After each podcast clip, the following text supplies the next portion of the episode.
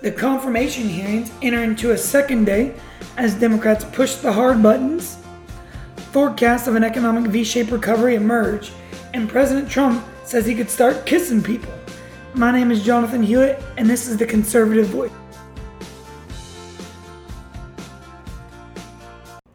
Okay, everybody, so starting yesterday, I told you all that I'll be doing an overview of what, in my opinion, are one of the most important documents in American history, and that's the Federalist Papers. For those of you who don't know what the Federalist Papers are, they were a series of 85 essays written by Alexander Hamilton, James Madison, and John Jay. They outline, they outline the Founding Fathers' intentions with the constitutions and the framework for what they envisioned for the nation. So, starting today, we'll look at Federalist 2, which is written by John Jay. And in the essay, he introduces the idea of the dangers from foreign forces and influence. In one of the opening sentences of the essay, he states something that is very true today and is something that the American people and the government need to ensure remains balanced. So here's the quote Nothing is more certain than the indispensable necessity of government and it is equally undeniable that whenever and however it is instituted, the people must cede to it some of their natural rights in order to vest it, vest it with requisite power.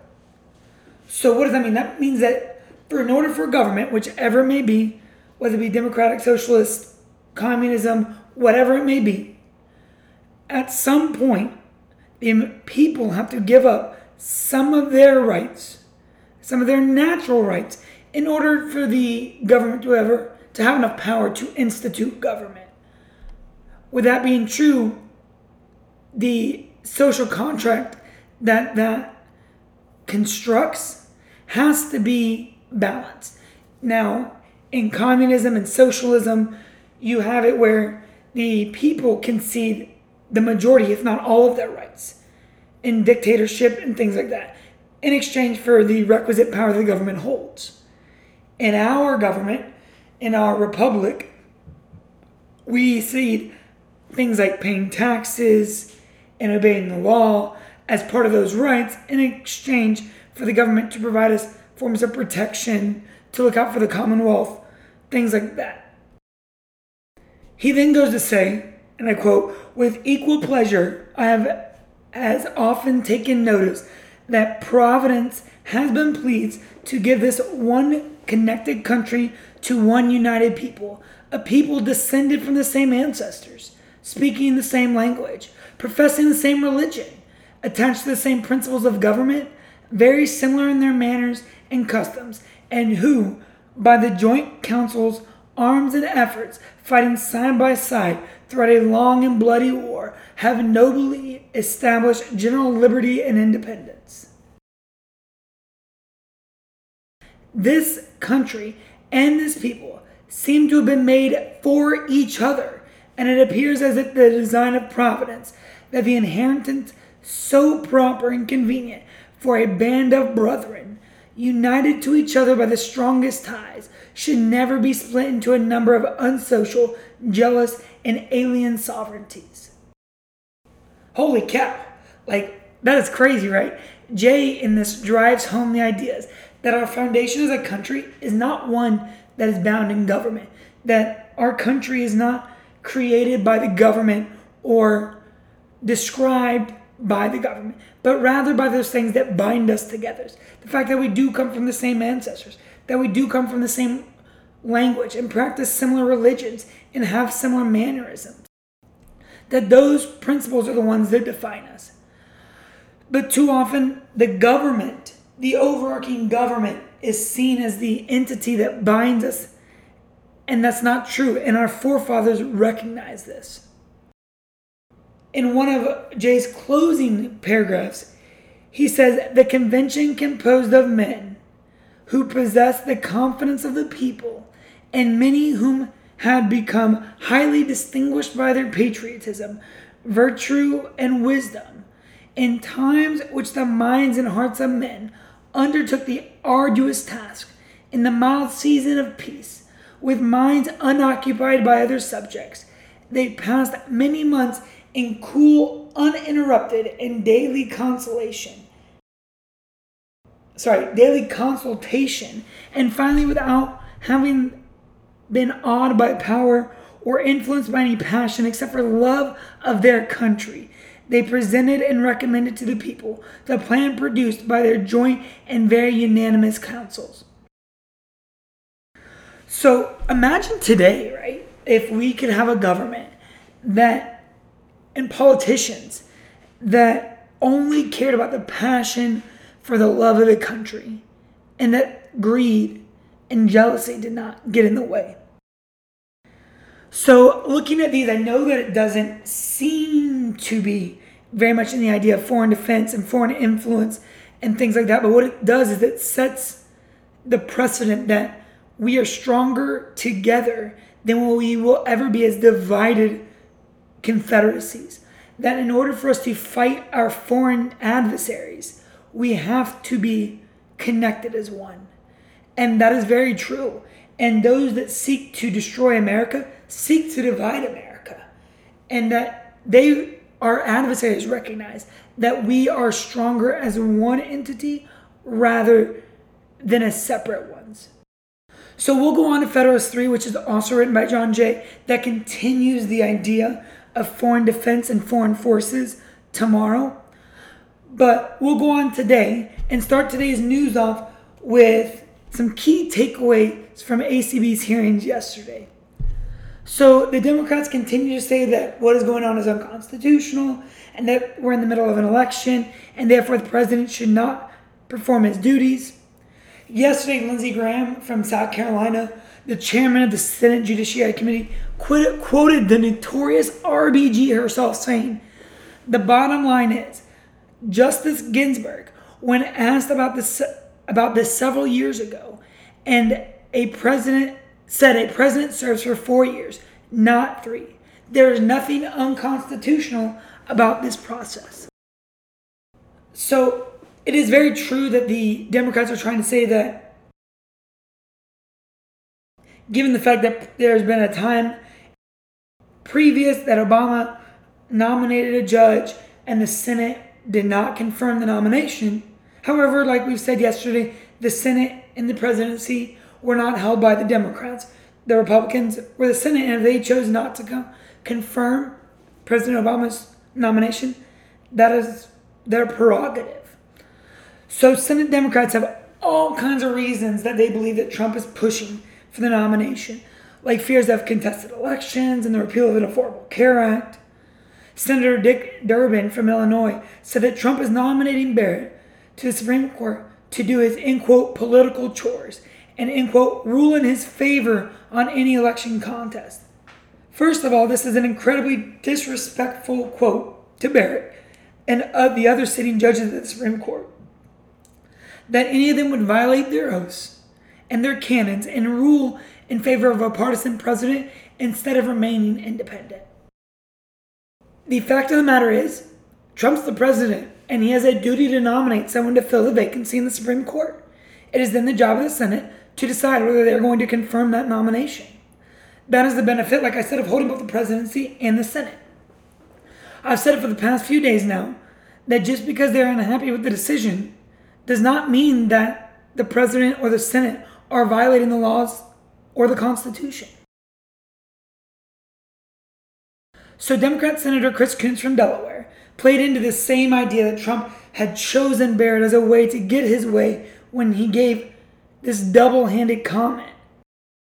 I'm not suggesting you made some secret deal with President Trump, but I believe the reason that you were chosen is precisely because your judici- judicial philosophy, as repeatedly stated, could lead to the outcomes President Trump has sought. End quote.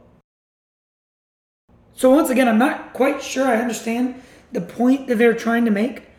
Since the beginning of the, of the Republic, presidents have elected Supreme Court justices that align with their views that they have for this country.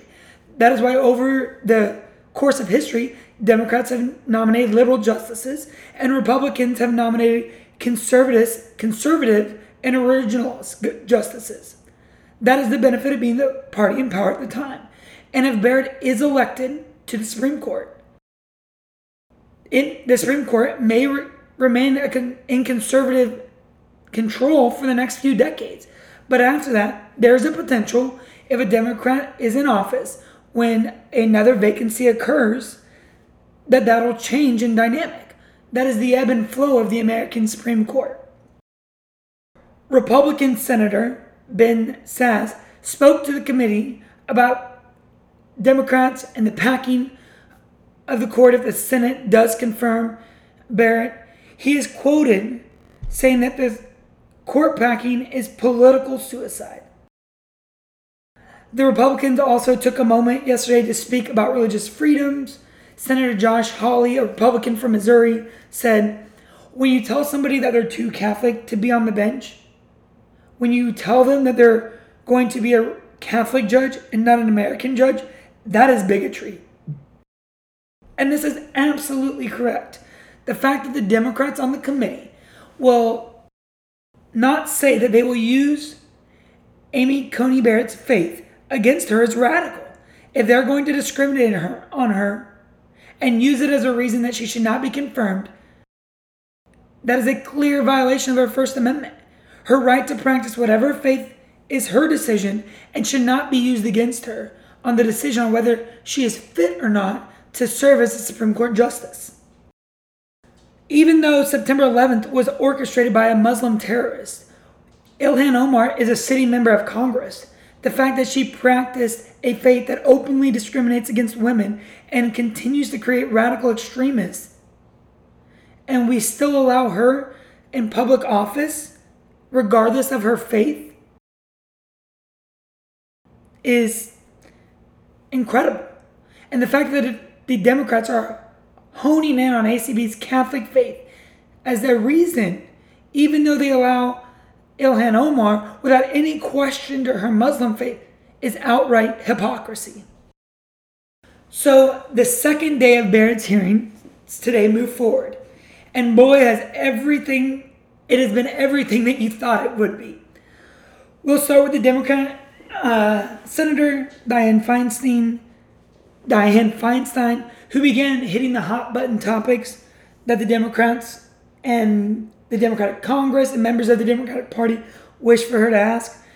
She began asking Barrett about her view on abortions and what her stance was on Roe v. Wade and Planned Parenthood v. Casey, which are probably the two most well known abortion case laws. Barrett's response was exactly what it should have been. Even though the Democrats are going to use this answer as a rallying cry to why she should not be nominated, Barrett invoked their own RBG, invoking the Ginsburg rule, quoting Justice Ginsburg with her characteristic pithiness used this to describe how a nominee should comport herself at a hearing. No hints, no previews, no forecasts. That has been the practice of nominees before her, but everybody calls it the Ginsburg rule because she stated it so concisely, and it has been the practice of every nominee since. I personally do not see an issue with this. I often find it funny how the Democrats say that they want an unbiased judge on the bench, but then when one says that she will be unbiased, unbiased, they continue to push and push them to be more unbiased and to openly state that they will be unbiased. And to put it in Senator Feinstein's own word, it's in quote distressing not to get a straight answer. Here's a clip, and you tell me if you sound like this was a straight answer or not. Do you agree with Justice Scalia's view that Roe was wrongly decided? So, Senator, I do want to be forthright and answer every question so far as I can. I think on that question, I, you know, I'm going to invoke Justice Kagan's description, which I think is um, perfectly put. When she was in her confirmation hearing, she said that she was not going to grade precedent or give it a thumbs up or a thumbs down. And I think in an area where precedent continues to be pressed and litigated, as is true of Casey, it would be particularly, um, it would actually be wrong and a violation of the canons for me to do that as a sitting judge. Um, so if, if I express a view on a precedent one way or another, whether I say I love it or I hate it, it signals to litigants that I might tilt one way or another in a pending case. So there it is. There's the moment when Barrett said that she would overturn Roe v. Wade and that the precedents that is set forth will be overturned and every Democrat passed law will be no more. Or, better yet, did it sound like a judge with a sound mind stating that she is not going to judge what other judges have ruled and that she will hand down rulings based on law? Now, this has infuriated the liberal left because she won't openly admit whether or not she will overturn Roe v. Wade or Casey. Do I believe that it should be overturned? Yes. I don't see how killing innocent babies is a right under the Constitution. With that being said, I think that the response given by Barrett is one set in unbiasedness towards the subject, and as Barrett quoted, she will use stare decisis in order to make decisions. For those of you who don't know what stare decisis is, it's the legal term stating the process used to litigate decisions. And that's the way that it should be. So here's one last clip of Barrett being pushed a little harder for her to openly denounce that she will be show biasness in future cases, which she then again denounces, regardless of Feinstein's pushes to try to get her to say something that she's not going to do. Uh, I don't know if you'll answer this one either. Do you agree with Justice Scalia's view that Roe can and should be overturned by the Supreme Court? Well, I think my answer is the same because, you know, that's a case that's litigated. It could, you know, its contours could come up again, in fact, do come up. You know, they, they came up last term before the court. So I think, you know, what the Casey standard is and, um, that's just, it's a contentious issue, which is, I know, one reason why it would be comforting to you to have an answer, but I can't express views on cases or pre-commit um, to approaching a case any particular way. And so the question comes, um, what happens? And will this justice uh, support a law that has substantial precedent now? Would you commit yourself on whether you would or would not? Senator, what I will commit is that I will obey all the rules of stare decisis, that if a question comes up before me about whether Casey or any other case should be overruled, that I will follow the law of stare decisis, applying it as the court has articulated it, applying all the factors, reliance, workability, um, being undermined by later facts and law, just all the standard factors and I promise to do that for any issue that comes up, abortion or anything else. I'll follow the law. Well, there it is. She said it openly. I'll follow the law. I will use the facts and circumstances surrounding the case to make a decision, and I'm not going to sit here and make a decision and commit to something today that you're going to use against me later tomorrow. I don't know what more they want. Actually, I lied. I'll tell you what they want. I'll tell you what their problem is. Yesterday, in Barrett's opening statement, she said to the to she said that the court should not make law and that is the job of Congress to litigate not sorry, not litigate, to create legislation. That is the problem the Democrats have. For far too long, the Democrats in the legislative branch have turned to the Supreme Court when they're unable to legislate a law that they want. If Barrett gets confirmed, she'll threaten this abuse of power and threatens to bring this Supreme Court back into a balance, back into being an independent body that's equal to Congress. That is what the Democrats are afraid of. That is what is at stake for them. That is why they have pushed so hard for her not to get elected because they know as soon as she becomes elected, Supreme Court tilts towards the originalists and towards the conservatives, and that they can no longer use this to oppress their power over the American people and outright circumvent the checks and balances the Constitution gives for. Government is to them is no longer a means to facilitate fairness and protect the Commonwealth, but is more of an obstacle in the Democrats' way in their pursuit for power. And as always, CNN runs an article that is a lie and is just blatantly untrue. If you haven't learned already, CNN is going to cut and paste the hearing, speech, debate, whatever it is, in such a manner that they think it best fits their narrative. Then they're going to fill it with statements that they believe will garner a response from the left.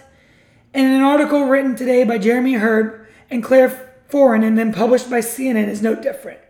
They say, but Barrett repeatedly declined to answer questions from Democrats on how she might rule on a range of topics, from next month's Supreme Court case challenging the Affordable Care Act to Roe v. Wade and the High Court's ruling legalizing same sex marriage. Are you serious? I don't know about you, but we just listened to her give the answer.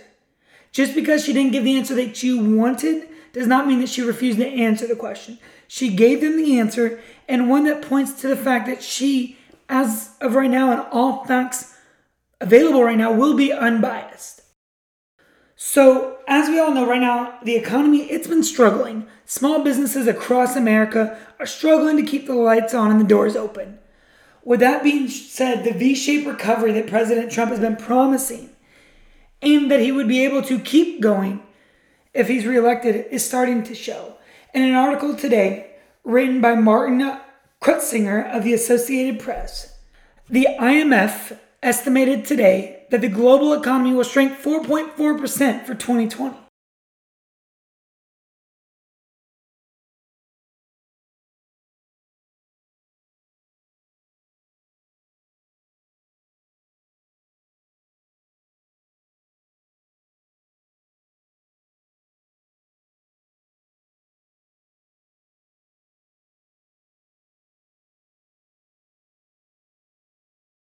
That would be the worst annual plunge since the Great Depression of the 1930s. By comparison, the international economy contracted by a far smaller 0.1% after the devastating 2008 financial crisis. The Monetary Fund's forecast for 2020 in its latest World Economic Outlook does represent an upgrade of a 0.8 percentage point from its previous forecast in June. The IMF attributed the slightly less dire forecast to faster than expected rebounds in some countries, notably China, and to government raid, government rescue aid that was enacted by the United States and other major industrial countries. While forecasting a global contraction this year after 2.8% growth in 2019, the IMF predicts a rebound to global growth of 5.2% next year, 0.2 percentage point lower than in its June forecast. I think this is something that we can all agree on that the the longer America and the world remains shut down, the higher impact on the economy it will have. That 4.4% decrease is worldwide, not just in America.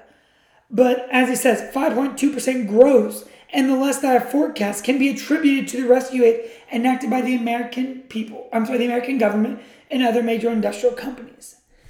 The fact of the matter is, the longer the Democrats cram lockdowns on the people, the longer that they keep Americans from working, the slower the recovery of the American economy will be. But this is exactly what the Democrats want because they know that if President Trump goes into the, this election toting a recovering economy from the pandemic, that his reelection prospects drastically increase. So they will continue to cram these lockdowns, hurt the American people, all in the name of their own political agenda. All right, so in other news, last night, President Trump went back on the campaign trail and his first rally since his bout with COVID. Do I think that it was necessarily the best idea for him to go out campaigning the day that he was released by his doctors? No. But I understand that he is on the campaign trail and he's trying to show a form of tenacity and that he is still capable of discharging his duties. So, in a CNN article written by Stephen Collinson, he says, in his first rally since his own bout with COVID 19, Trump painted a deeply dishonest picture of the nation, nation's battle with the disease, mocked former President Joe Biden over social distancing, and vowed victory on November 3rd as he began a frantic push to Election Day, marked by several rallies sorry, marked by multiple rallies, a day that could act as a super spreader event. I'm not sure what picture Trump is painting that is dishonest. Yes, if you are over the age of 65 and get the disease, there's a good chance that you may die from it. But if you are a middle aged adult, a young child, or teenager, the chance that you will recover from the disease is very, very, very high. With that being said, in most states, we have flattened the curve. The sole purposes of the lockdown, the sole purposes of social distancing. The American people have stepped up and are rushing towards vaccines and treatments. Trump, at his rally, calls for the opening of American cities, saying that if you don't want to go out, then don't. But if you do, then go out and live your life. Collison saying that the event might be a super spreader, where Collison saying that the event may be a super spreader. Where was that concern when rioters and looters were burning American cities to the ground? That's right, it wasn't there. Why? Because the Democrats only care about the narrative and the facts if it pushes their ideology, if it pushes their narrative. But because rioters and looters at the time pushed police brutality, pushed racial divide, those riots were allowed to continue. But now that Trump is campaigning and trying to rally against that oppressive left, then it is all of a sudden a very bad thing. Trump also talked about Amy Coney Barrett's nomination, where he praised her as a scholar and a defender of our Constitution. And from what I've seen, I believe that she will be. But he says something that is even more true. He talks about how the Democrats are mad because they want to tear down any institution that does not promulgate the outcomes that they want. ACB is now seen as an obstacle to them, and that is why they are so upset that she was nominated and that they do not want her confirmed. Here's that clip of Trump talking about ACB and her nomination. I will say this. I will say this. It's driving them crazy. It's driving them crazy. And Amy is fantastic, a great intellect, a great scholar. I think she's going to be a fantastic U.S. Supreme Court justice. As America saw earlier today, in Amy's opening statement in the Senate, Judge Barrett a brilliant scholar who will defend our laws, our rights, our freedom, and our Constitution like very few people would have the capability of doing. The radical left is hell bent on destroying everything we love and cherish. They're enraged and unhinged out of vengeance. So President Trump is absolutely right when he says that. That they are enraged by the fact that there's going to be a confirmation and that the prospects of Amy Coney Barrett being confirmed into the Supreme Court before the election is more than likely going to happen. So there was actually a pretty funny moment in the rally. Now, do I think it was smart to tell these people this? Probably not. But it's the fact that after beating the coronavirus, that your body has built antibodies for fighting it that I think that uh, Donald Trump is trying to get to. Anyway, here's President Trump saying that he's immune to the virus and that he could just go out and kiss everyone.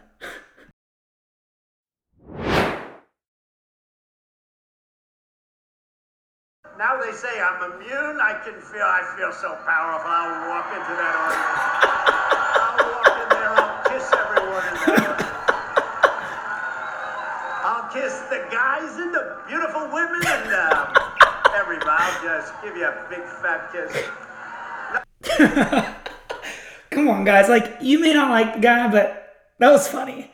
Like, the fact is, I don't think that this will have much of an impact on the election. Everyone who's for Trump knows who he is, knows what kind of person he is, and is still going to vote for him. And we take a lot of what he says with a grain of salt.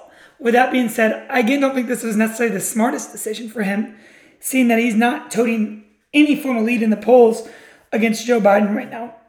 And I think he needs to remember that, that he's not toting a big lead and there's not some crazy disparity in his favor during the election. But I think that he also needs to keep that energy and remain energetic. As we all know from history, normally the most energetic candidate wins the election. All right, guys. So, like I said earlier, as I'm recording this, the confirmation hearings are still going on. So make sure you check in tomorrow for whatever happened after I was recording this today, and of course, what happens before I record tomorrow. If you don't already, make sure you follow me on Twitter, on Instagram, at The Conservative Voice. And I hope you all have a great night. Get home safe to your family. Thanks for listening, and God bless.